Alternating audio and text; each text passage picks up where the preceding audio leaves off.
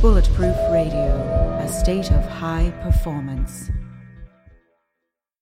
You're listening to Bulletproof Radio with Dave Asprey. What if there was a way to level up your energy, get rid of stress, and take more control of your body? Welcome to Quantum Upgrade. This is a new technology that taps into quantum energy to help you feel amazing. Quantum Upgrade has a lot of different products that help protect you from EMF and help activate your body's natural healing abilities. You can expect better sleep, more resilience, less stress, and better blood flow.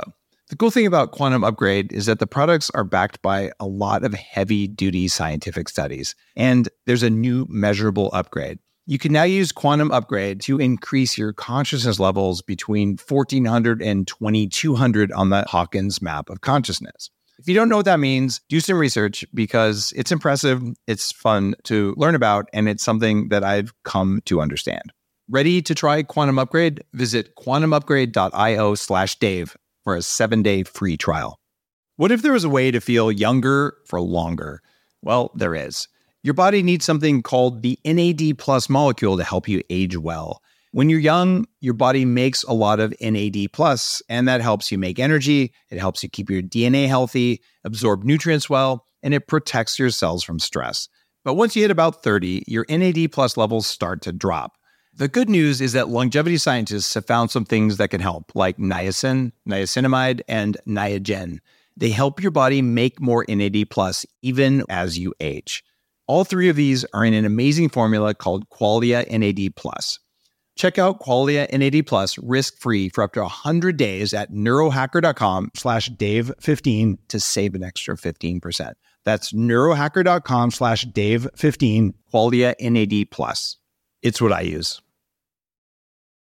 Today's cool fact of the day is that about one third of the human race has 20/20 vision. So you shouldn't feel alone if you have to wear contacts or glasses but you should also know that there are ways to improve your vision. I recommend you start by reading Yoga for Your Eyes by Meir Schneider to improve your eyesight. There are, however, many other vision hacks available to you, and we'll be blogging about those later.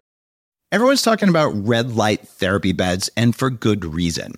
There's a company called ARRC LED that's building an entirely new class of LED devices. ARRC LED beds integrate proprietary scanning technology and frequency protocols to shape the delivery of six different wavelengths in dose optimized photobiomodulation. Yes, that's a lot of words. What it is, though, is that photobiomodulation improves the underlying energetics of the cells in your body. And those changes can benefit nearly every tissue and organ and system in your body. You change your cells and you change your life. For more information, visit arrcled.com. We have a great interview today with Joel Salatin, founder, owner, and operator of Polyface Farms in Virginia, only about two hours away from where Armi lives. Joel talks about how you can be a higher performance person by eating real food grown the way it's meant to be grown and shares his secrets for optimal living and nutrition. Today's listener Q&A has questions about the safety and effectiveness of ephedra, the supplement GlutenEase, the effect of legumes on insulin sensitivity, and whether or not blood testing is a waste of your time and money. As always, we close with our biohacker report, where you will hear a brief summary of three new pieces of research that help you avoid having autistic children with glutathione optimization, decrease stress and improve performance by avoiding email for a week, and live longer and healthier by avoiding bad food, medication, and stress. On the blog this week, we've got a lot of really cool stuff going on. We're about to launch our upgraded aging formula, which addresses in a single compound four major aging pathways. It deals with cardio issues, glucose normalization, it mimics caloric restriction, it addresses cancer in animals, stops neurodegeneration in animals, and is based on a metabolite of the Krebs cycle. Pretty stoked to be bringing this out so that everyone can get all these benefits by taking one pill instead of taking many pills. Armi, what biohacks are you working on this week? Last week, I burned myself when pulling pans out of the oven, and I decided to use MCT oil to try and heal the wound after seeing some research showing that it might decrease inflammation on surface wounds. After two days of rubbing MCT oil over the wound about twice a day, the damage was completely healed, and I didn't even have a trace of scarring. I'm not sure of the exact mechanisms, but it may be because of the antimicrobial properties of MCT oil. There are many studies showing that in vitro MCT oil is just as effective, if not more effective, than some of the leading antibiotics. Either way, rubbing MCT oil on the wound seemed to help, and I'm going to do it again if I get burned again. Hopefully, I won't. It turns out you might want to just rub it on your skin anyway as sort of an anti-aging thing. Our skin loves being slightly acidic. This whole, you know, alkaline's better. Alkaline will burn your skin and isn't great for it. So the fact that it, you know, it is a fatty acid can be helpful as well. Uh, I noticed my face is always better when I put MCT on it.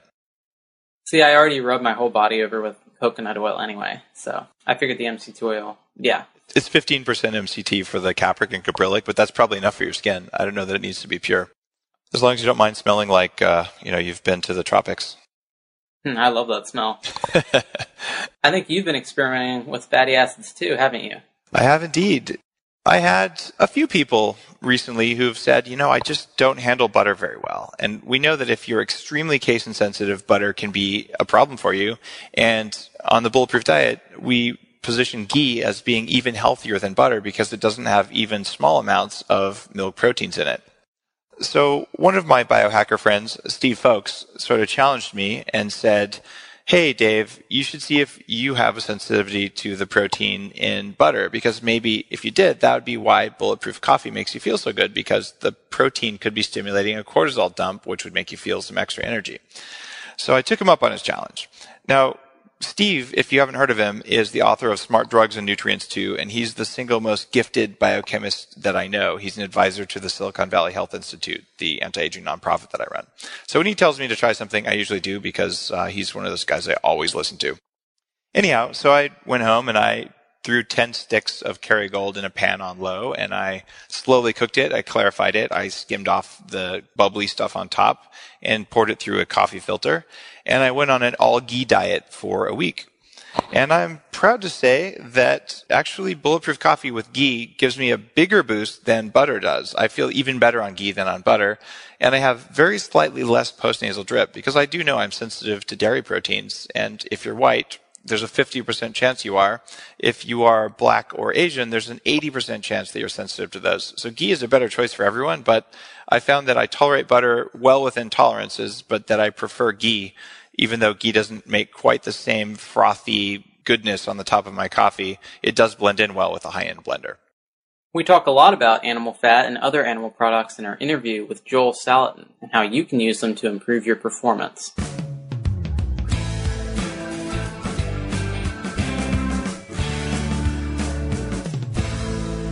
Joel Salatin is an American farmer, lecturer, and author whose books include Folks, This Ain't Normal, You Can Farm, and Salad Bar Beef. Salatin raises really, really good livestock using holistic methods of animal husbandry, free from harmful chemicals, on his Polyface farm in Swoope, Virginia, in the Shenandoah Valley, which is about two hours away from where Armi lives, coincidentally. Joel joins us today to talk about his unique farming methods and why they improve both your health and the health of animals. Joel, I'm really excited to have you on the show today because we write extensively about grass-fed meat, and frankly, I only eat grass-fed meat. I won't eat factory-fed meat because it just reduces my mental performance and makes me feel awful when I do it, so I don't. Right. Welcome to the show. Thank you. It's great to be with you. So, so let's jump right in. How did you get interested in sustainable farming and health in the first place? Well, I'm a I'm a second generation or even a third generation at this. My uh, you know, my parents, mom and dad bought this farm in 1961. I grew up here. I was just 4 when we came here. My grandfather, my my dad's father was a charter subscriber to Rodale's Organic Gardening and Farming magazine when it when uh, you know JI first came out with it in what was it like 1949 or something like that. And and uh, he had a large organic garden back before the government owned the word organic, and you could still you know say such things. And uh, and I remember uh, going up there so often and just being surrounded by that abundance. He had his compost pile and octagonal chicken house that he'd skewer. Um, he'd skewer sugar beets on the wall and mangels in the wintertime so they'd have fresh um you know fresh vegetables and stuff in the wintertime for the chickens so um, you know, I grew up in this in this uh, mindset. I always said Dad was organic before Rachel Carson wrote Silent Spring, and I got it from him, and our family's gotten it from me, and so so here we are. I I don't I don't have a great big conversion experience. Wow, so you're a multi generation organic farmer. That's a truly unusual thing. Oh, uh, it sure is. You know, most most people have come to it with some you know uh, current life epiphany, but um, uh, Dad saw the. I think he came to it more uh, more as an economist than an environmentalist. I think that's uh, fascinating. The older I've gotten, the more I've I've appreciated um, that foundation. I've now had the privilege of, of maybe coming at it more, uh, or certainly as much from an, an ecology standpoint as an economy standpoint. But he saw the whole chemical fertilization, herbicide, pesticide um, system as being simply a drug trip. You know that that you it was a vicious circle that you could never you could never um, you could never get out of having to get a bigger bigger hit to get a to get the same kick and um, and so as a result he was looking as an economist at what are ways that we can reduce our overhead that we can have uh, fertility generated on site that we can have uh, infrastructure that's low cost, that's uh, that doesn't give a great great big depreciation table.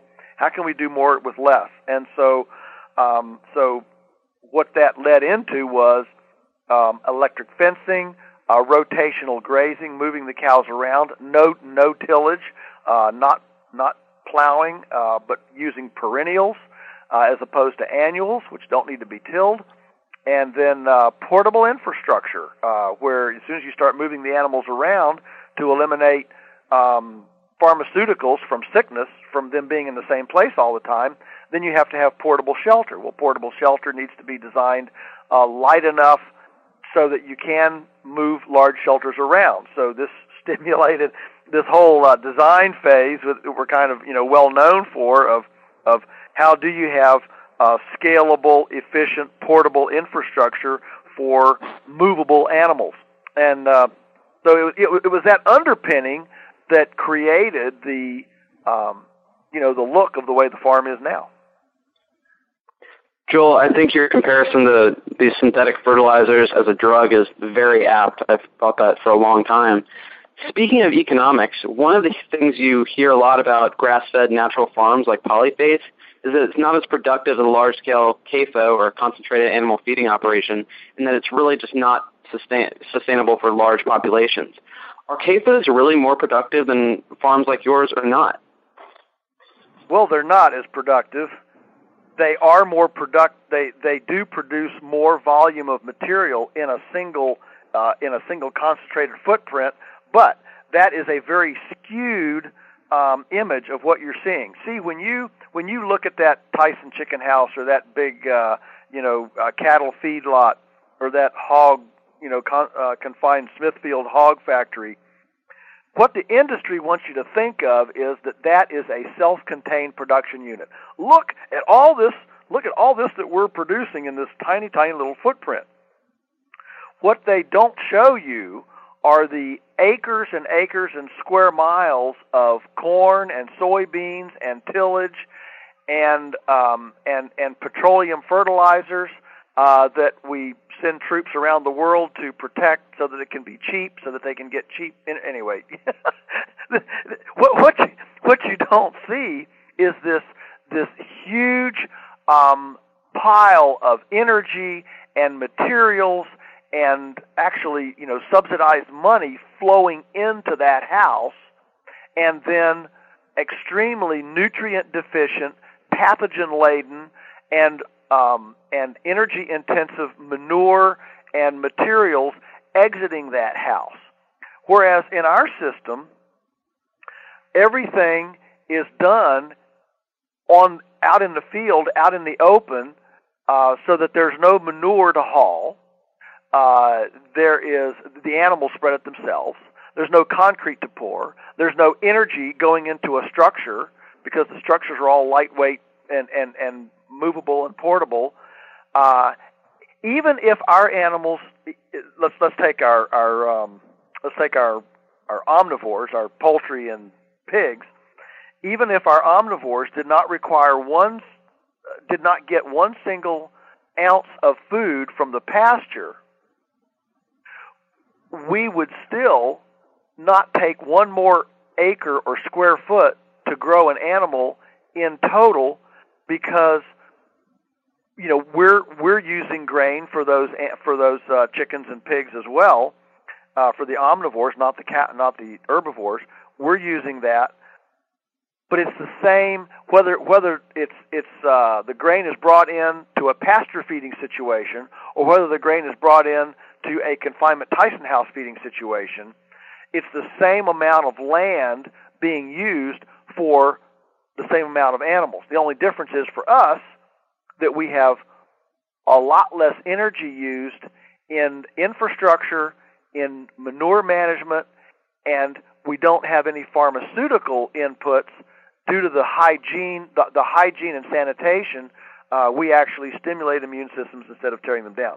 So uh, we absolutely produce more per square foot than the concentrated animal feeding operation. Okay, I, I want to make sure that the vegans who listen to my show heard what you just said there. Because one of the most important things, the arguments that people make about uh, going vegan is that it's good for the planet and that you know it's the only way we can grow enough food to feed everyone. And I'm absolutely convinced, based on a lot of the science on the site, that, that going vegan, as as elegant as it might be for human beings, creates uh, basically people who, over time, especially multi generationally, are less able to reproduce, and certainly like like all sorts of health problems emerge from that over time. So you're telling me that you can actually go ahead with with what you're doing. You can at least meet and maybe even exceed the density of of a factory farm. What about exceeding the density of, uh, say, someone who's just going to eat an unhealthy diet of corn or soybeans or something? How do you compare to that? Have you ever run the numbers? Oh, sure. Actually, we've run the numbers compared to uh, perennial perennial forage, for example, for grass fed grass fed uh, uh, beef, uh, a grass fed herbivore, compared to corn or soybeans, and we actually produce just as many pounds of meat or milk per acre from perennial well managed forages. And I use the word well managed on purpose because most forages in America, most pastures are not well managed. They're continuously grazed. And so the, the high quality plants are continually uh, um, eaten, eaten hard into the ground and go into energy, uh, energy disequilibrium. Um, and the and the plants that are that are not good, the weeds and all that, they're allowed to proliferate because the animals are eating back the clovers and the good stuff. So in in when when when we're talking about good grazing management, we're talking about biomimicking the way the wildebeest are on the Serengeti or the bison were on the American plain, uh, where we're moving, mobbing, and mowing with these uh, in dense herds, and we're moving the animals every single day to a fresh paddock. So we'll we'll put um, you know three or four hundred head of cows on two acres for one day, and then and then that two acres will be will rest for 100 150 days before any animal uh, any herbivore comes back on it. And that allows the grass to go through its sigmoid curve of um, of of rapid biomass um, biomass generation created by you know photosynthetic activity. And when you manage the pastures that way they actually produce more biomass, more sequestrable carbon, more meat and milk per acre than our very best genetically modified, hybridized, chemically fertilized annual crops with no tillage. As soon as you put that energy cost in it, then the well managed perennials beat the annuals uh, by light years. Wow. Oh, okay, then there's a follow-on question. I know because I grew up in a farming community with horses and whatnot that when a tractor runs through a field and say you know mows whatever it's mowing, uh, that usually there is there are a whole bunch of tractor kills. You know, snakes, bunnies, uh, other animals, mice. not to mention insects that are kind of ravaged by this factory agriculture we have. Mm-hmm. How many byproduct kills do you have on, on with your methods of farming? I'm thinking like maybe a, a, cow steps on a frog every now and then. Uh, other than that, do you right. have that? Right. Well, um, yeah, you're you're certainly bringing up a great argument, and let let me just say from the from the idea, let me just touch the the the thing about you know uh, when a vegan looks at me and says, "Well, you obviously can't love anybody." This is a good day to talk about that. That you can't love anybody um, because you you uh, you know you eat animals, you kill animals. Look, there is no animalless ecology in the on the planet. There is no place on the planet that does not use animals in the system, and everything has a prey predator relationship. In fact, everything is eating and being eaten. And if you don't believe me, go lie naked in your flower bed for three days and see what gets eaten. Everything is eating and being eaten. that that is actually the whole cycle of decomposition. Uh, life life gives itself when you when you eat a carrot and you take that that living carrot into your mouth and you mash it with your teeth you masticate it you break it all up you destroy it you take its life and you swallow it and it goes into your intestinal tract where 3 trillion bacteria surround it i mean 3 trillion bacteria surround it and they they they take that sacrifice they take that sacrifice and they out of that sacrifice, they create a sacred thing called life.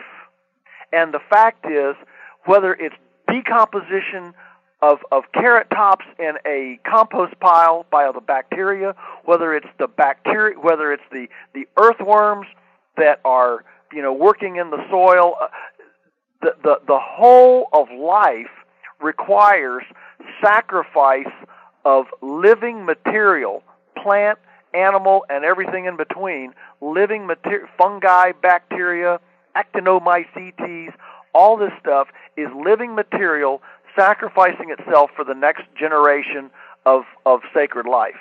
And, and that is, that is a sacred cycle. I don't know if I can handle those defenseless carrots with little faces. The idea that I would have to kill a carrot to sustain myself, I, I, just don't know what I'm going to eat now. Well, here, here's uh, you know here's my here's my take on that. You know, if by what stretch of egocentricity can a person say that well because because a cow has eyes and looks like me, it's a more important life form than a plant that doesn't look like me. Uh, that's an amazing egocentric way to view life. To say, to say that, that the only life that looks more like me is more important than life that doesn't look like me. That's crazy.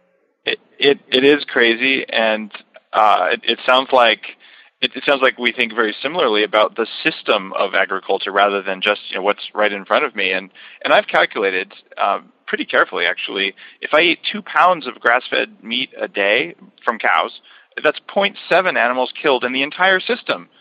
Versus, you know, if I was to eat tofu every day, I, don't think I could I could count the number of animals killed, but it would be probably at least I don't know, ten thousand by the time we went through the oh, yeah, yeah. Well, the the, the, yeah. the tillage. You should see all the uh, bloody earthworms sliced to death.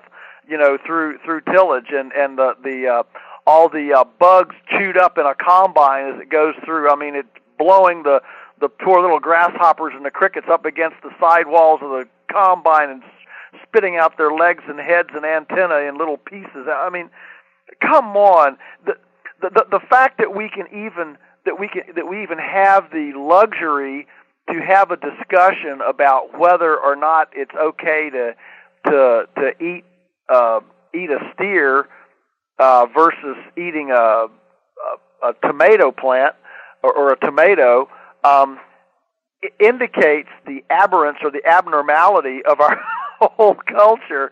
Look, the reason that cultures throughout history built themselves on herbivores was because that was the one nutrient dense mater- food item, uh, either herbivore or seafood.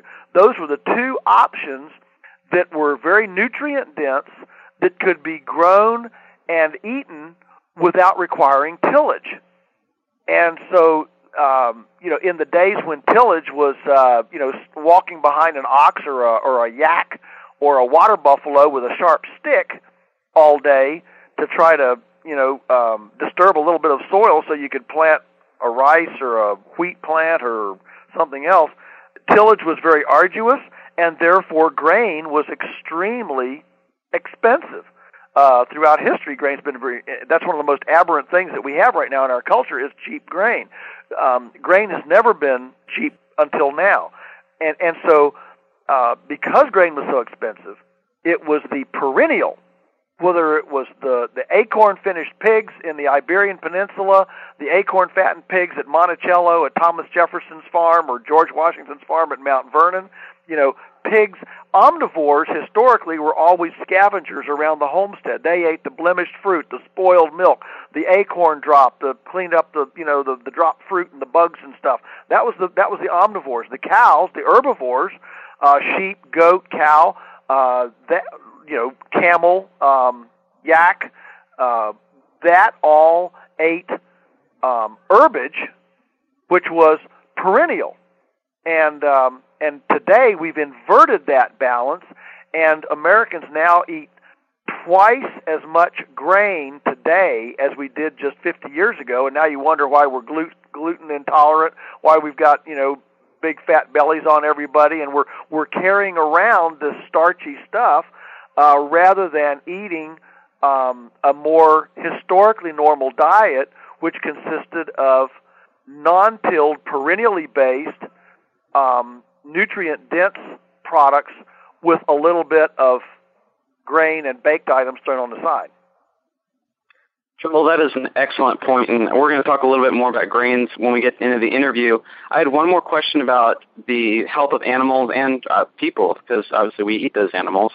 How are you able to not use pesticides, antibiotics, and all these synthetic fertilizers and stay profitable? Because when you look at all these big factory farms, they're all pumping these petroleum-based fertilizers and pumping their animals full of antibiotics. How are you able to keep your animals healthy and not, you know, go bankrupt? well, um, we we view healthy uh, we view health as primarily a factor of of terrain. Uh, terrain is what we create, the habitat we create for the animal or the plant. Uh, if if a cow gets sick, we don't immediately assume, well, we must not be using enough drugs. We we immediately assume, oh no, what did we do to create a situation that compromised the immune system of that of that cow or that chicken or that pig or whatever? And so, in our system, by rotating these animals and having having synergistic symbiotic relationships where the chickens follow the cows, to, you know, like the egret on the rhino's nose. Uh, the pigs turn the compost, um, and and and and they get to uh, uh, work for us. The, the the chickens are moved every day to a new spot. The cows are moved every day to a new spot. Um, this kind of movement of what I call ballet on the pasture uh, is extremely identical to what you see in nature, whether it's any kind of herbivore, bird, omnivore, whatever. In nature, things are not pinned up in one spot in their own excrement, breathing in fecal particulate, um, and, and create and creating such a, a pathogenic, toxic terrain that it overrides their immune system. All this is is a matter of creating a habitat and a terrain that respects and honors the uh, the pigness of the pig, the cowness of the cow, and allows it to reach its its physiological expression. Wow, you mentioned the pigness of the pig and the cowness of the cow, and uh, I just uh, I really really like the way you're you're thinking about the whole the whole way that the land interacts with the animals, and then we interact with the animals, and, and how it sort of creates a healthy loop there.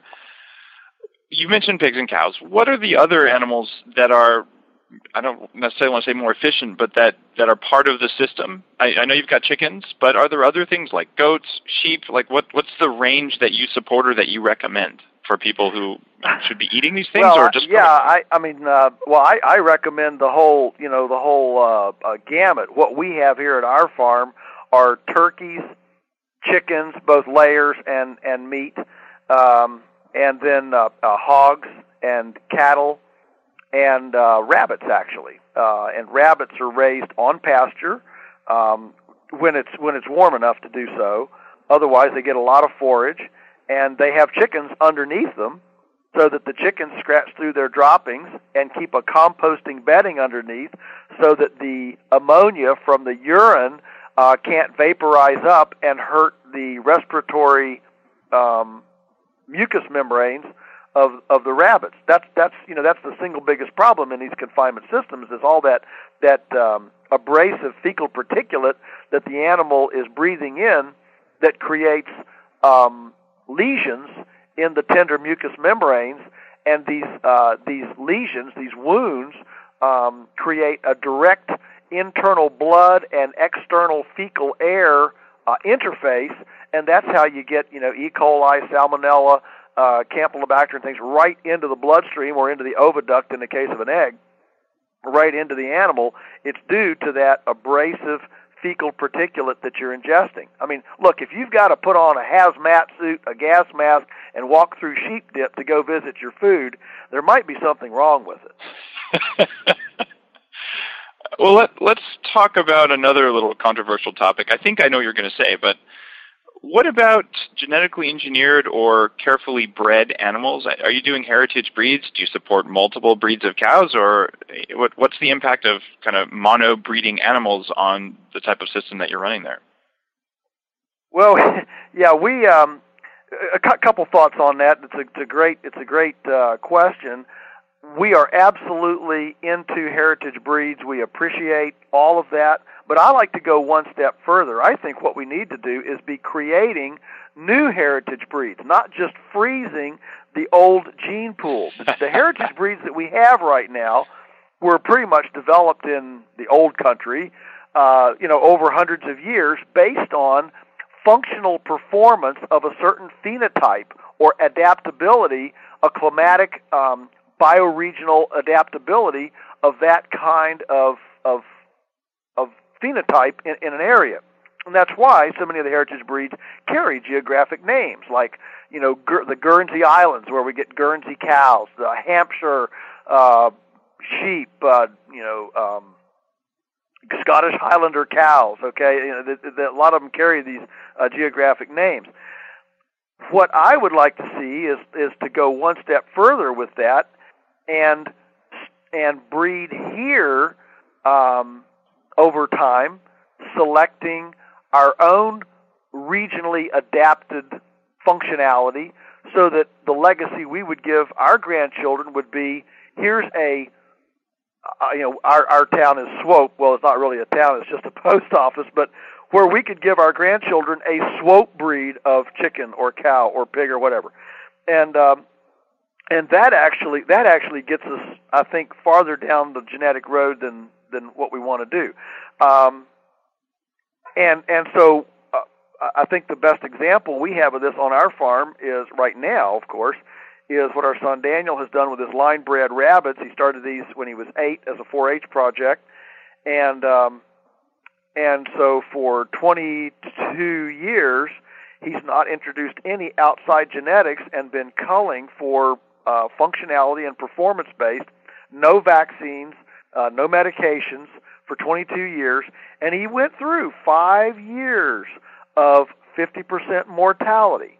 But you know, he was just eight, and he had very uh, benevolent bankers, mom and dad, and so he was able to withstand that 50% mortality for five years. Now here he is, 22 years down the road, and has perhaps the you know the the best um, non-vaccinated, non-medicated, forage-based genetic structure, basically his own breed, um, you know, maybe in in the country, and and uh, that, in my estimation, is where we actually take the heritage breed, you know, one one step further.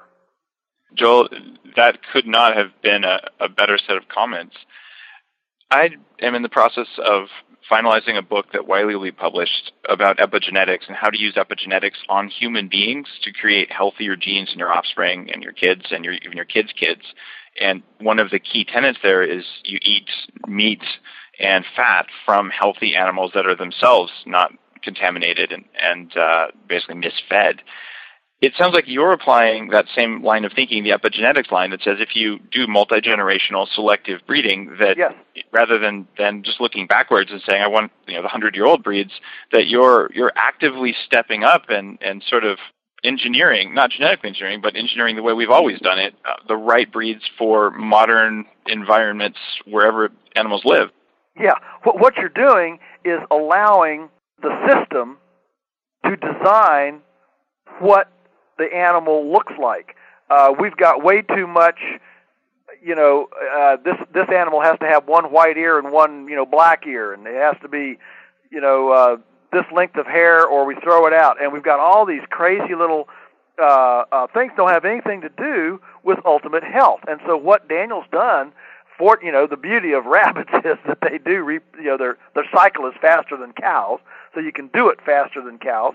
But but what he's been able to do is for 22 years um, is is um, select genetic stock based on sibling liver quality, and so if he's going to select a male, he takes all the that all that male's uh, sisters and and butchers them first, looking at the livers. If the livers look good, he'll save that male. If they don't look good, he doesn't save that male.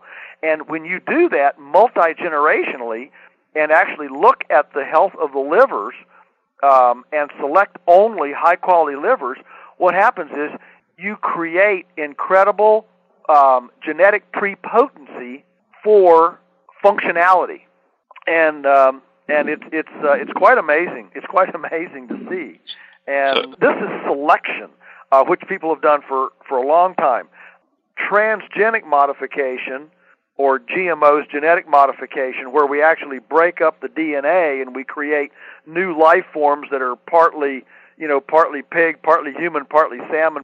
That is a totally different kind of of uh, thing than just, you know, historically breeding it's kind of funny. Armi and I call ourselves biohackers because you know, we're actively managing our own biology. But you got to be the first cow hacker I've ever met. But uh, what what an elegant way of solving uh, of solving the problem of how do you know which animals to keep is by keeping the liver. I, I just love that.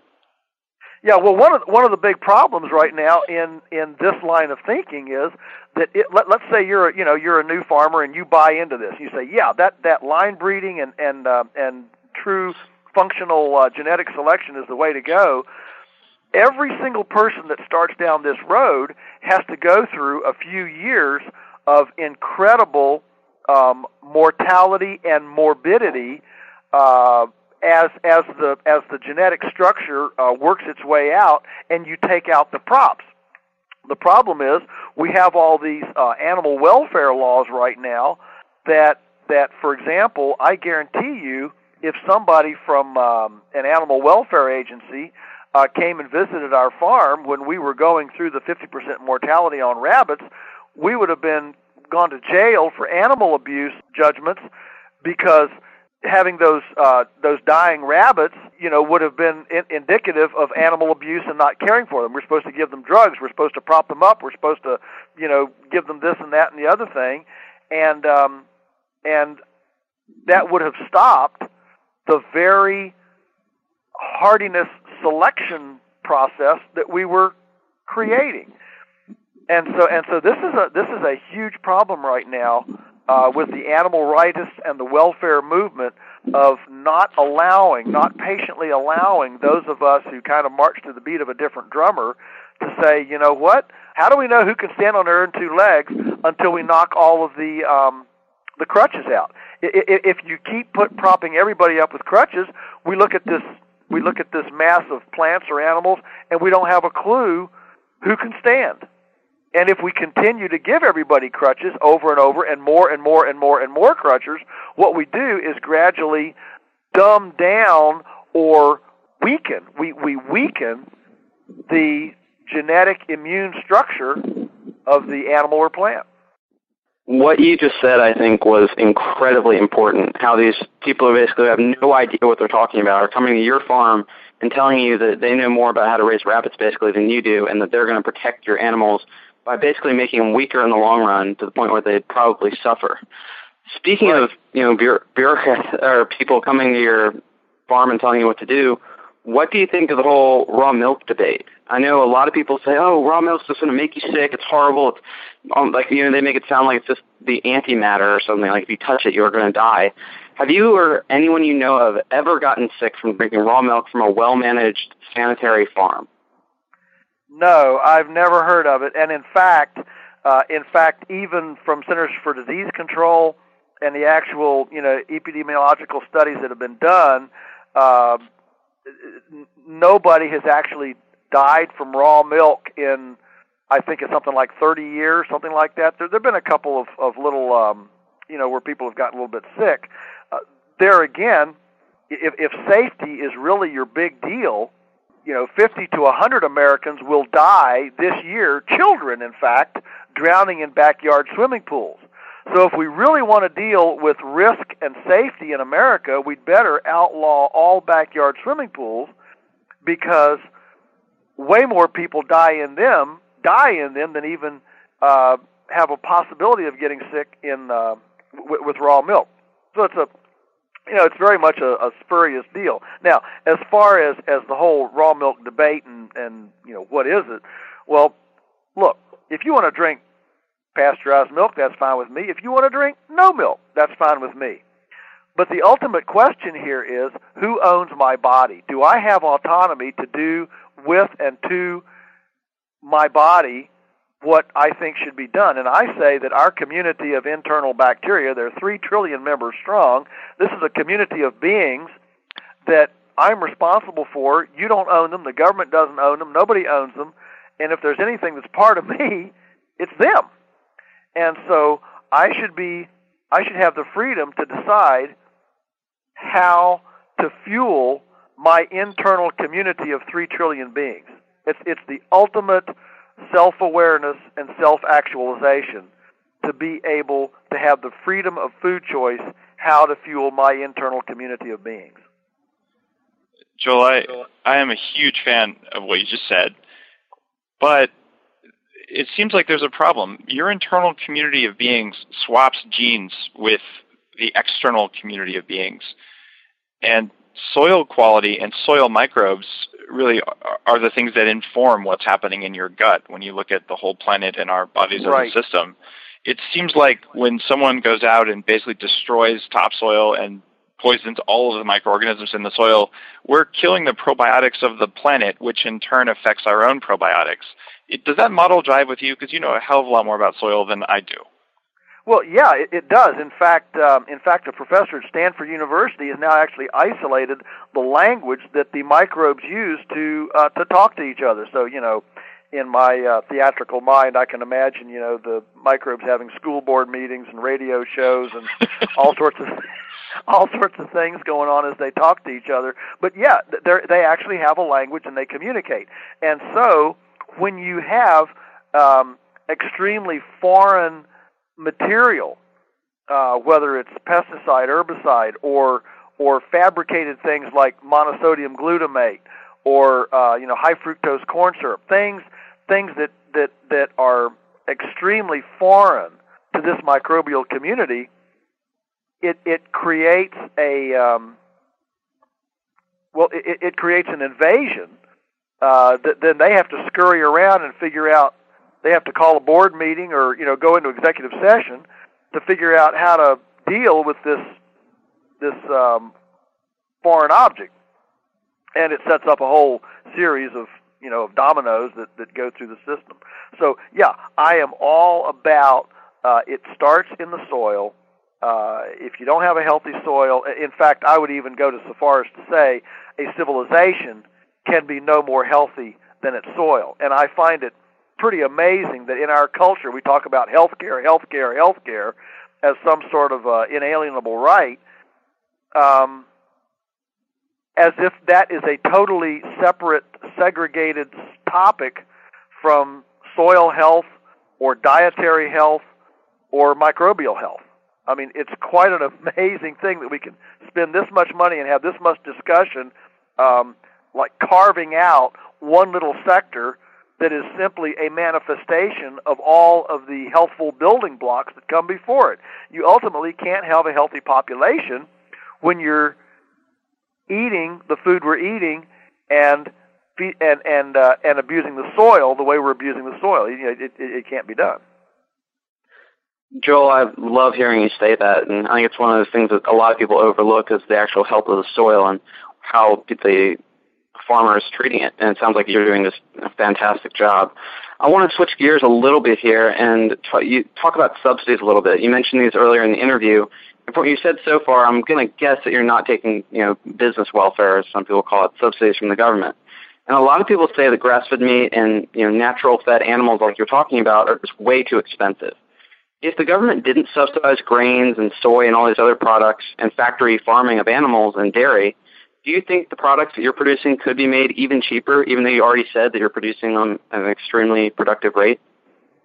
Instead of saying, could our product be made cheaper, um, I'm not sure that we'd want to make our product cheaper as much as I would say our product indicates a correct cost because the fact is that yes. that that uh, the in what I call the mechanical food, the industrial food, um, is is externalizing much of its cost, not only in subsidies, but also, uh, I mean, the fact that we're that we sent our best and brightest young people to around the world to make sure we have cheap oil. I mean, the current industrial food system floats on oil and so uh, maintaining a cheap fuel policy is a direct subsidy to a highly energy intensive dependent food system. Our system runs on real time solar energy, which creates its own balancing and its own ecological uh, accounting system. Uh, it doesn't always run on you know wars and tanks and bombs, and so um, I would suggest that our food in in nature's economy is by far and away the cheapest food in the world. The fact that that that nature's economy is not reflected in the retail price or at the ticket counter is not a reflection on our farming system. It's a reflection on the on the current value system that dominates the balance sheets and the P&L statements of our culture. Joel, one of the other questions I had that's also related to all of this is, and also related to my earlier question about whether or not this could be upscaled, do you think organizations like yours, or how would organizations like yours grow and feed a larger percentage of the population? Oh, that's my, my one of my favorite questions. I want to, um, it, it, I'm gonna I'm gonna deal with it, but um, I, I want to touch on this previous uh, expensive thing just for a point, just to make a point. Um, we'll I, I think I think it's good to realize that there's plenty of money in the system for really good food. I mean, in the last 35 years, our culture has exchanged 30 has exchanged 18% per capita expenditure on food and 9% on health care to today 9% on food and 18% on health care. Um, it doesn't. It, it seems reasonable to me to think that those two figures might be interchanged. And beyond that, is there anything that people spend money on that they wouldn't have to spend money on? I mean, I'm talking about tobacco, soda, um, uh, lottery tickets, uh, you know, DiGiorno's frozen pizza, hundred dollar designer jeans with holes already in the knees, um, you know, flat screen TVs, uh, how you know, coffee. Um, is there possibly anything that somebody's spending money on that doesn't have to be money on? So there's plenty of money in the system. Now, as to how to feed the world, all normal food systems throughout history have been integrated in the community. The truth is that our production system is far more productive per square yard because all small scale, symbiotic, relationally complex, synergistic, multi speciated systems are far more productive per square yard than monospeciated systems. Now, we don't have sex appeal and we don't have all power because there's something that's just, you know, that, that makes our adrenaline rush when we look at 10 combines running through a 5,000 acre field of wheat in Kansas.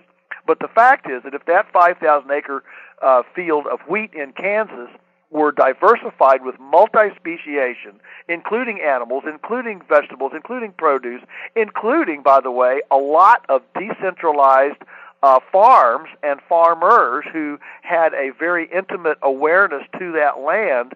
The productive capacity would be far more, and the actual production would be far more per acre or per yard than is currently the case in that huge uh, monocrop thing.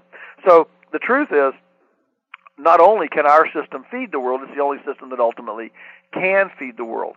We have 35 million acres of yard in the United States, 35 million acres of lawn. We have 36 million acres housing and growing the feed for recreational horses. That's and I haven't even gotten to golf courses yet. So we have 71 million acres right there. That's enough to feed the entire country without a single farm. Yes, there is plenty, plenty, plenty of land. Uh, nobody goes hungry because there's not enough food. 50% of the human edible food in the world, 50% of it is never eaten because it spoils, it, it moves past a sell by date, it's blemished, it's thrown away, it's whatever. 50% and that is largely a result of 1,500 miles between ev- uh, under every food morsel. Uh, the average food morsel in America sees a far more of America than the farmer that grew it, and that that uh, dis- that creates a lot of waste and spoilage in the system. And so, if we just localized and integrated and and created edible landscapes and southern solariums on houses and and actually surrounded ourselves in an abundant nest of the earth's bounty that was within visceral uh, that we could viscerally feel and touch and and and could could look out and see it as a part of our lives that is the way we have fed ourselves historically and that is the way we will feed ourselves in the future. Wow, what a what an awesome way of of stating what seems to be an inevitable thing. We're we're extremely far away from that model now, and it seems to be even worse because the amount of fuel it takes to move, say, a head of celery, which is almost no useful cal- caloric nutrition for for human beings. It, it's you know you're not going to fill up on celery, and if you did, you'd need you know ten heads of it in order to have a decent day. Uh, the, yeah, the well, amount of fuel and space in a truck to move celery 1,500 miles is, is just ridiculous.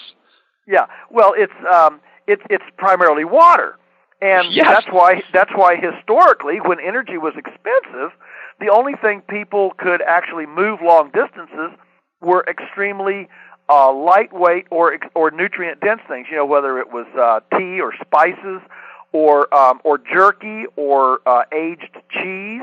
Yeah, you know, bacon, dried things. Believe me, when Daniel Boone headed out toward Kentucky, he didn't have watermelons and head lettuce dangling from his saddlebags. he was he was carrying jerky and dried uh, apple rings and you know and very nutrient dense things. And you simply can't afford to truck water 1500 miles. It, it just can't be done. So, so I, I'm personally offended by Whole Foods and their their ANDI score, this aggregate nutrient density thing, which ignores water and just says, "Oh, this is the nutrient density." If you pretend like like there's no water in your food, even though a bunch of spinach or celery or watermelon is almost all water, so it it seems like a giant scam there. When you talk about nutrient density, what are the most nutrient dense foods you can think of, like your top four or five? Oh, uh, probably uh, n- number one would be would be uh, grass fed grass fed herbivore of any stripe, whether it's yep. lamb or, or whatever, and, and and even more than that would be something dried like that, like I said, like jerky or something like that. Yes. Um, you know, ne- next would probably be some sort of very concentrated dairy product, an aged uh, cheese, uh, you know, the kind that gets moldy and crumbles and that sort of thing.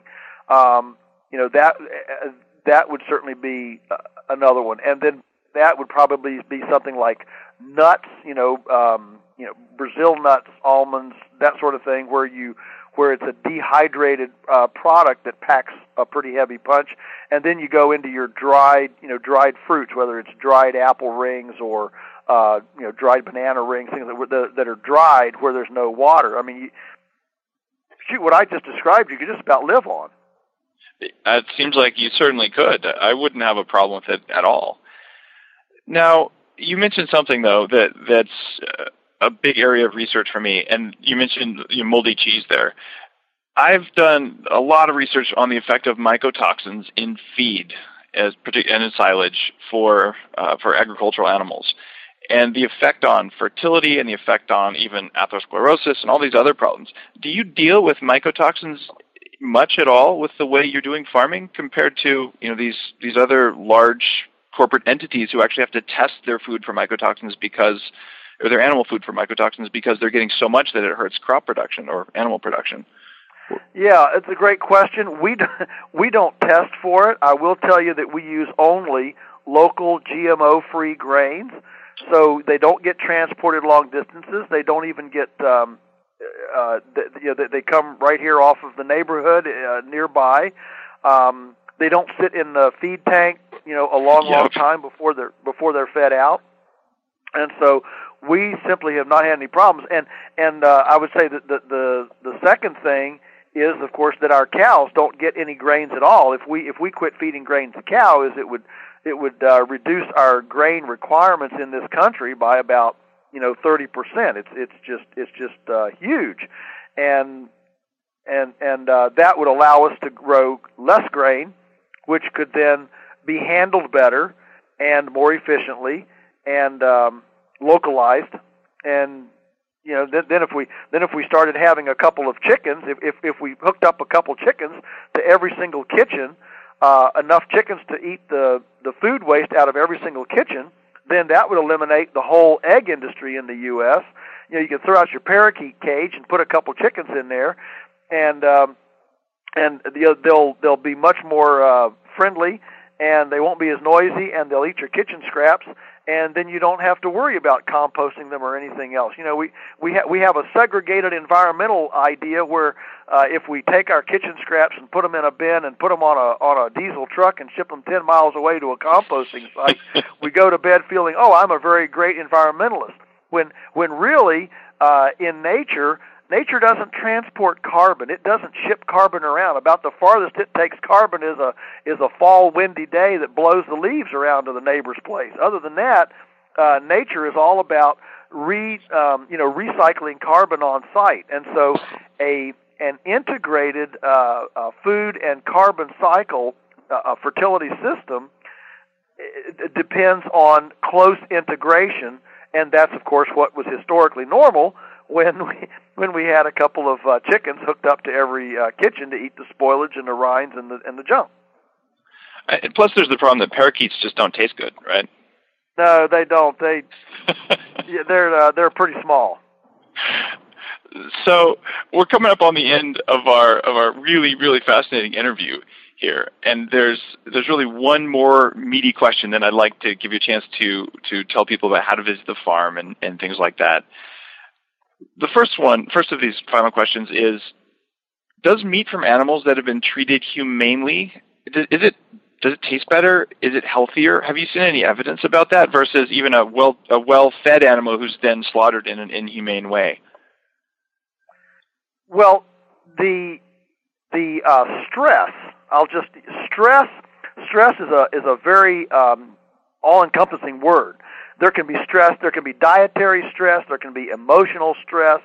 Um, there can be um, uh, heat, cold. You know, just just living conditions stress. Stress makes the body just like it is in us in in we in uh, uh, us humans. Uh, stress creates responses in our bodies, whether it's ulcers, whether it's um, you know early senescence, whether it's uh, cancer or you know whatever, and and that creates the same situation in animals. And so, um, I, I just think stress is a is a really big word. It's all encompassing.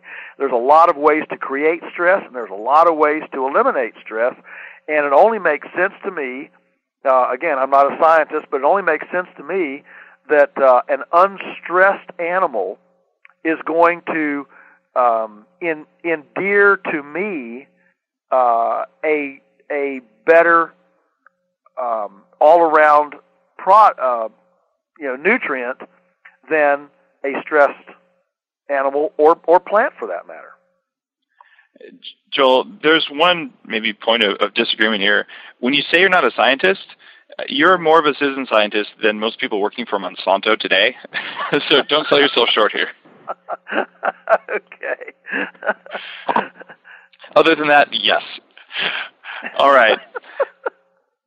now, the final question we ask every guest on our show this question.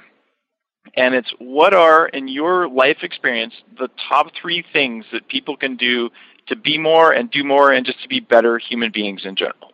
Across anything you can think of. Um, number one is participate. We we have a um, a disempowered, victimized mindset in our culture uh, that that includes the notion that you know if everybody else, if, if all those people, they those, them those people out there, if they would just be honorable, if they would just do the right thing, you know, all this would be better. And the fact is, there aren't any they, them, and those people. It's it's just us. And so um, I, I think that in all of the the things we talk about crisis of energy, crisis of economy, crisis of health, crisis of soil our biggest, most fundamental crisis is a crisis of participation. People are not participating in soil, they're not participating in their food, they're not participating in their health care. And, and people are far more interested in, you know, the latest uh, belly button piercing and Hollywood celebrity culture than what's going to become flesh of their flesh and bone of their bone at six o'clock. You've got to participate. This is not some we're not bystanders in some game and, and expect you know the doctors to fix what ails us and the and the the uh, you know president to fix the economy or whatever. We, we we've got to participate. So that would be number one. We, we get off the couch um, and and participate in this wonderful uh, this wonderful life uh, that, that includes everything, including the visceral components of, of food and that sort of thing. Um, number two would be to read widely. I, I think um, I think all of us tend to be a bit cultish in our reading. I mean, I know I am. You, know, you, you find something you like and you just kind of stay with it. And um, I think it's good to read the opposition. I think it's uh, I think it's good to listen to both Democrats, Republicans, uh, Greenies, uh, communists, um, libertarians, whatever, and um, and subject your views to a, a wide base of thinking. It's great to subscribe to both both Mother Jones Magazine and American Conservative. Um, that's a good thing. Read read widely. And then the third thing I would say is come home. Um, a lot of the things that we that that we're struggling with in our culture are a result of a of a mindset that everything that's that's valuable in life happens outside the home. Work is outside the home, recreation's outside the home, investments outside the home, pleasure is outside the home, and I think that that is highly civilizationally abnormal. Strong civilizations in the past have always found home as epicenter of the most important things in life. And I think that we have cheapened domestic pleasure and home value by allowing ourselves to get sucked into this notion that the only way I can be complete is to be completed by some gadget from China, some performance from Hollywood, and some morsel from Peru or from you know Procter and Gamble or whatever. And I think that ultimately, if we turn our hearts toward home, if we turn our pleasure and our interest toward home, we eat together, we garden together, we play together, that ultimately we will develop a greater sense of self awareness, self empowerment, and realize that the important things in life are not out there, they're right here inside. What a wonderful set of practices for people. Uh, th- thanks for putting it so eloquently. We're coming to the end of the show, and it is important that you tell our listeners about your books, what people can learn from them, where they can find them, and how they can come visit the farm. Sure. Uh, well, I've written eight books, and uh, I can I can just run down the titles very quickly from from current to most to el- to oldest. Uh, folks, this ain't normal, which is a broad cultural um, thing. Many of the things that we've talked about on this program, I've covered in this uh, satirical, humorous, and serious, challenging book. Folks, this ain't normal. Next one back: the sheer ecstasy of being a lunatic farmer. Um, my soul book, uh, lots and lots of humor. If you ever, ever wondered what's the difference between good farming and bad farming, that's the book. The sheer ecstasy of being a lunatic farmer. Next one back is um, Holy Cows and Hog Heaven. Uh, the the Consumer's Guide to Farm Friendly Food, which is a very thin, cheap book that if you ever wondered, you know, what am I looking for on a farm? How do I know if my farmer is a good one? That's the book for you. Then you got everything I want to do is illegal. Uh, that's uh, the, story, war stories from the local food front, and that describes our multi-decade, uh, um, you know, uh, whatever uh, problems with bureaucracy and and uh, local food systems. And then you have um, You Can Farm, uh, which is about how to how to start in a farm. Then family friendly farming, um, about how to develop a, a, a multi generational family business. Um, salad bar beef, which is about herbivorous uh, perennial herbivorous production, grass finished beef, and then pastured poultry profits, which of course is about uh, pastured poultry. So there you have it, and they're all available uh, on Amazon.com. Uh, your local bookstore can order it for you, and I encourage that as well and you can get them as well in our gift shop, our Polyface Farms gift shop. Our website is polyfacefarms.com. You can just Google Polyface Farms; it'll pop right up, and you can see my schedule where I'll be speaking. If you have cousins or relatives, friends that you want to come, you know, hear me speak somewhere, you can see where I'll be. And uh, always good to have um, you know more people in the audience. The farm is open 24/7, 365, unannounced. That is full unimpeded transparency. Anyone can come from anywhere in the world at any time to see anything unannounced. That's our commitment to transparency. And we do hope that you'll come and visit us. Wow, what a what an amazing uh, conversation we've had today, Joel. Thank you for taking time away from your farm and away from your family to share your knowledge with all the people who are going to hear the show. Thank you for having me on. It's been a real honor, a, a pleasure, and blessings on you and all of your all all the people there. Thank you so much, Joel. I can promise you, I think I will be coming and visiting your farm since you're basically my neighbor anyway. So I look forward to that. Please do. Please do.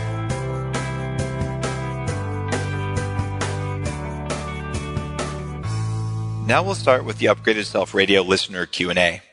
The first question is from Laxi.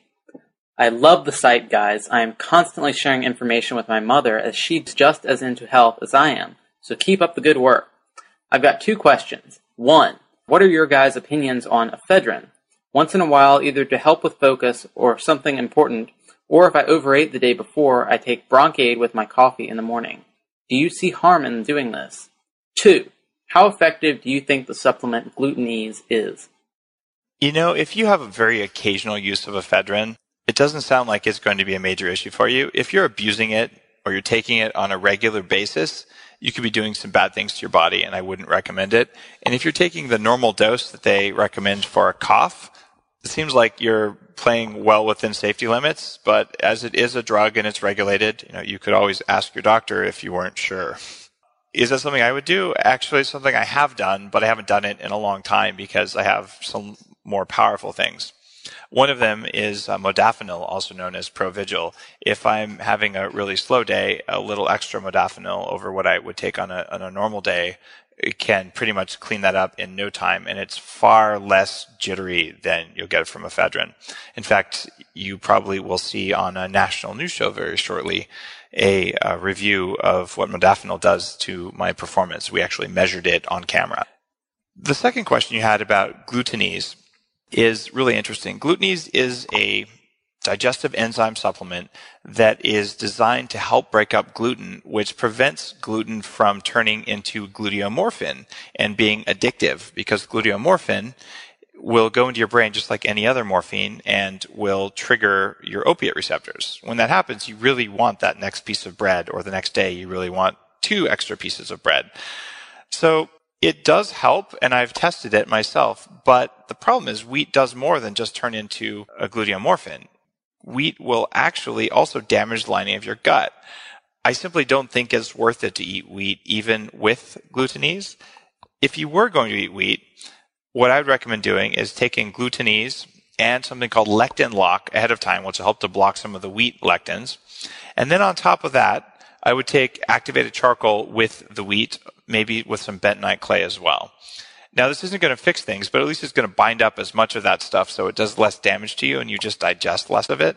Uh, I have definitely done that to partake of sourdough bread, but I haven't done that in the last few years because honestly, even with the best blockages, like when you get used to feeling like a great golden god all the time, why you would want to eat something that makes you feel only like, you know, less than you can be, I just, I lost the desire to do it. Bread is great, but feeling awesome is even better, so I don't do it. Our next question here comes from Reg Z, and he says, Removing grains, legumes, and processed dairy produces greater insulin sensitivity in animals and humans. This is citing from one of the points in one of our blog posts. And he says, none of the links mention legumes. So the claim for removing legumes is not supported. Armi, as our research dude, what do you say? Actually, both studies were on Paleolithic diets, and it says that in the title. Paleolithic diets or paleo diets both are always involve removing grains, legumes, and usually dairy, at least processed dairy. One of the studies referenced was on pigs, which is less relevant, but the other was on people with ischemic heart disease. Neither diet was matched for protein intake, which is a major confounder, but both diets did remove legumes. So the claim is supported, with the addition of mentioning that protein intake was higher on the paleo type diet. So removing legumes, grains, and processed dairy and having higher protein intake from animal products does improve insulin sensitivity. The next question is from CZ. I had someone say this to me about blood tests. What are your thoughts? And the person said, blood tests are usually not very accurate for what is happening in the body.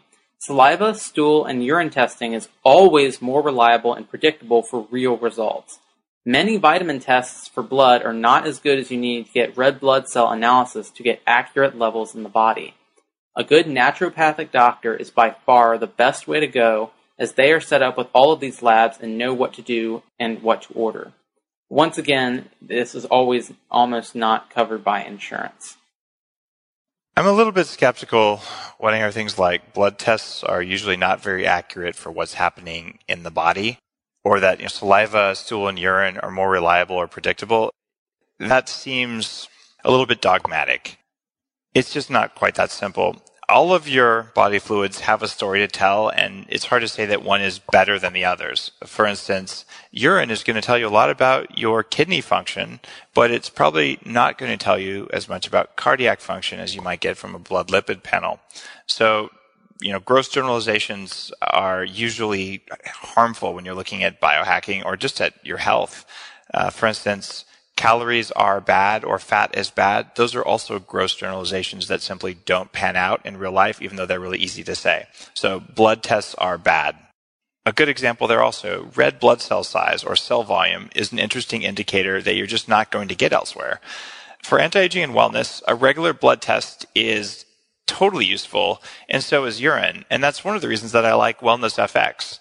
We just posted a blog post on Wellness FX recently because I've signed up for them and I'm monitoring my blood and urine with Wellness FX. And I find the combination is going to tell me more than either one. Saliva testing for things like your cortisol levels or your hormone levels throughout the day, your neurotransmitter levels can be profoundly useful. Is it better than blood? No, it's just different.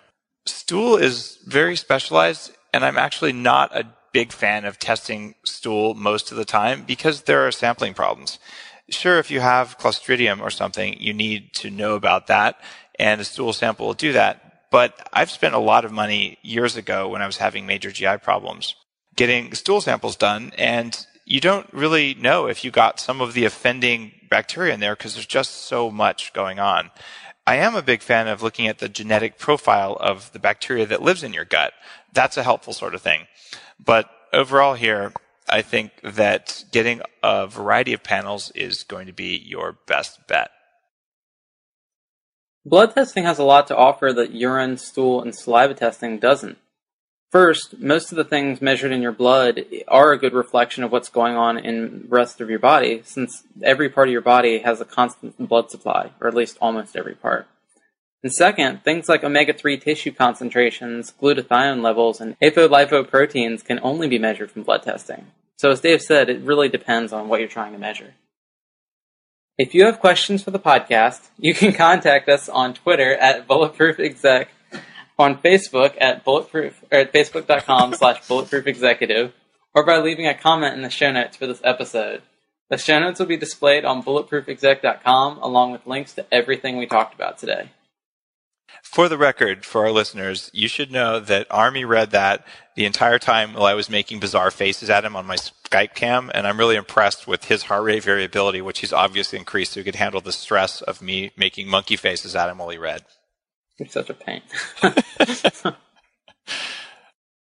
now it's time for the biohacker report, my favorite part of the show. The first one here, it's a little technical. It comes from the Journal of Nutrition and Metabolism, and it talks about the potential role of the antioxidant and detoxification properties of glutathione in autism spectrum disorders, a systematic review and meta-analysis. I like looking at autism and multiple sclerosis and Alzheimer's and things like that because they tell us what happens at the end of the biohacking spectrum when there are things that are absolutely broken. What we're trying to do with biohacking is prevent that from happening, but you learn a lot from looking at extremes. With autism, we're looking at an extreme of neurological inflammation. What the study found is that glutathione depletion might affect childhood autism because glutathione is so important for detoxing. So the researchers reasoned that maybe toxins are causing an issue and a lack of glutathione could be a trigger there. They conducted a widespread review that looked at all the studies they could find on glutathione synthesis and its relation to autism and toxin clearance. What they found is that pathways needed for glutathione recycling and functioning were impaired in kids with autism, and they recommended that more studies be carried out to see if glutathione depletion is a contributor to autism. Now, it's interesting. A lot of people in the autism community like to use liposomal glutathione, which is one of the things that I also recommend that people use, especially during rapid weight loss or during times of extreme mental performance requirement, because glutathione helps with the brain and it helps with detox. It's very interesting too that ADD and autism appear to be near each other on the sort of spectrum of brain disorders. So I would say that if you have problems with attention, you could certainly test and see if a glutathione supplement like our liposomal glutathione might be something that makes you feel better or not this study or this collection of studies, this meta-analysis, uh, really was pretty interesting though because they're saying there's definitely meat on the bone, and we should go look and see what else we can learn about it. The next study in today's biohacker report is called "Chronic Inflammatory Diseases Are Stimulated by Current Lifestyle: How Diet, Stress Levels, and Medication Prevent Your Body from Recovering." And this was also published in the Journal of Nutrition and Metabolism. You can tell why we would want to bring this one up. The researchers said that previous studies had shown that immune dysregulation is a major contributor to inflammation, not just de- decreased immune function. And this is something we've talked about before when we're talking about gluten or inflammatory casein proteins, like Dave mentioned at the beginning of the show. After reviewing data on a massive increase in cases of chronic inflammatory diseases, they hypothesized that immune dysregulation is a widespread problem. The biggest source of inflammation the researchers found was chronic psychological stress and not diet. Not only did stress impair immune function, it also reduced the body's ability to cope with new stressors in a healthy way. So you'd be even worse off if you came up against new and more challenging problems. They also found that an increase in the consumption of polyunsaturated fats, refined carbs and sugars, and anti-nutrients like lectins and saponins, which I'm sorry to say quinoa has a ton of, paired with a decreased intake of fat-soluble vitamins and antioxidants, all directly promote inflammation. The researchers looked at and talked about how modern medications like non-steroidal anti-inflammatories and other anti-inflammatory drugs also interfere with your immune systems and actually contribute to inflammation in the long run. The researchers concluded that if you want to decrease inflammation, you need to decrease your consumption of omega-6 oils, especially the oxidized forms, like cooked ones, refined carbohydrates like sugar, and anti-nutrients, and stop over-relying on medication and work on strategies for stress management. Basically, they said you need to read every article on our blog and try and stress less. Our final biohacker report of the day comes from collaboration between the University of California at Irvine and the US Army. And it's titled A Pace Not Dictated by Electrons, an empirical study of work without email. Now, this is definitely a study after my own heart, given that I kind of live on email a lot of the time. UC Irvine researchers in the U.S. Army wanted to see how not checking email reduced stress and increased performance of office workers. Notice this was office workers, not soldiers except maybe soldiers working in offices, but we won't worry about that. They attached heart rate monitors to office workers and monitored how often they switched windows during the day. The people who checked their email the most had the lowest heart rate variability, which is a sign of major stress. Now, if you listen to this podcast often or you read the blog, you know that I'm a huge fan of training yourself to have higher heart rate variability so you can handle stress better. So they're actually using HRV as a sign of ability to manage stress here, which definitely goes in line with our bulletproof recommendations. The study found that those who avoided email for five days had a much healthier heartbeat.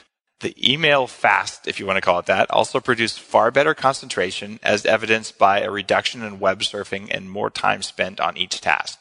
The subjects in the email free group also reported far lower subjective stress measures and a greater ability to perform work without distraction. This study is hard proof that email overload is bad for your performance and for your health. If you're one of those people who can't be away from your Crackberry or I have no life phone for more than a few hours, you're less productive and you're probably going to die sooner. Now, there are some people who only answer email once a day and sometimes once every one or two days if they're not under a close deadline. You can try that. You'll get more done and live longer. I certainly have tried that and I've done it at various times throughout my career. It really depends on how much you're juggling. If you're in a situation where you really do need to reply to emails, not habitually, but because they're individually sent to you and because they are something that is required for you to get your paycheck essentially, what you can do is you can do heart rate variability training so that even if you do have this information overload sort of problem, you can hack yourself to deal with it without falling apart. I actually gave a talk in Sweden about eight months ago at the Thinking Digital conference. The video is online on the site and we'll link to it in our show notes. In that video, it's about a 20 minute talk. I talk about the things I did to hack myself to deal with information overload and that might be a great resource for you if this biohacker report got your interest. And if you're human or you have a job, it probably did. You can find links to everything we talked about in the show notes at bulletproofexec.com. We always appreciate it if you leave a positive ranking on iTunes or maybe a comment on the site telling us your experience with Bulletproof Coffee or with Upgraded Whey. or if you just follow us on Twitter on at Bulletproof Exec. Any of those things help us know that the work we're doing is getting through and is helping people. Armi, I'll see you next week. Bye, Dave.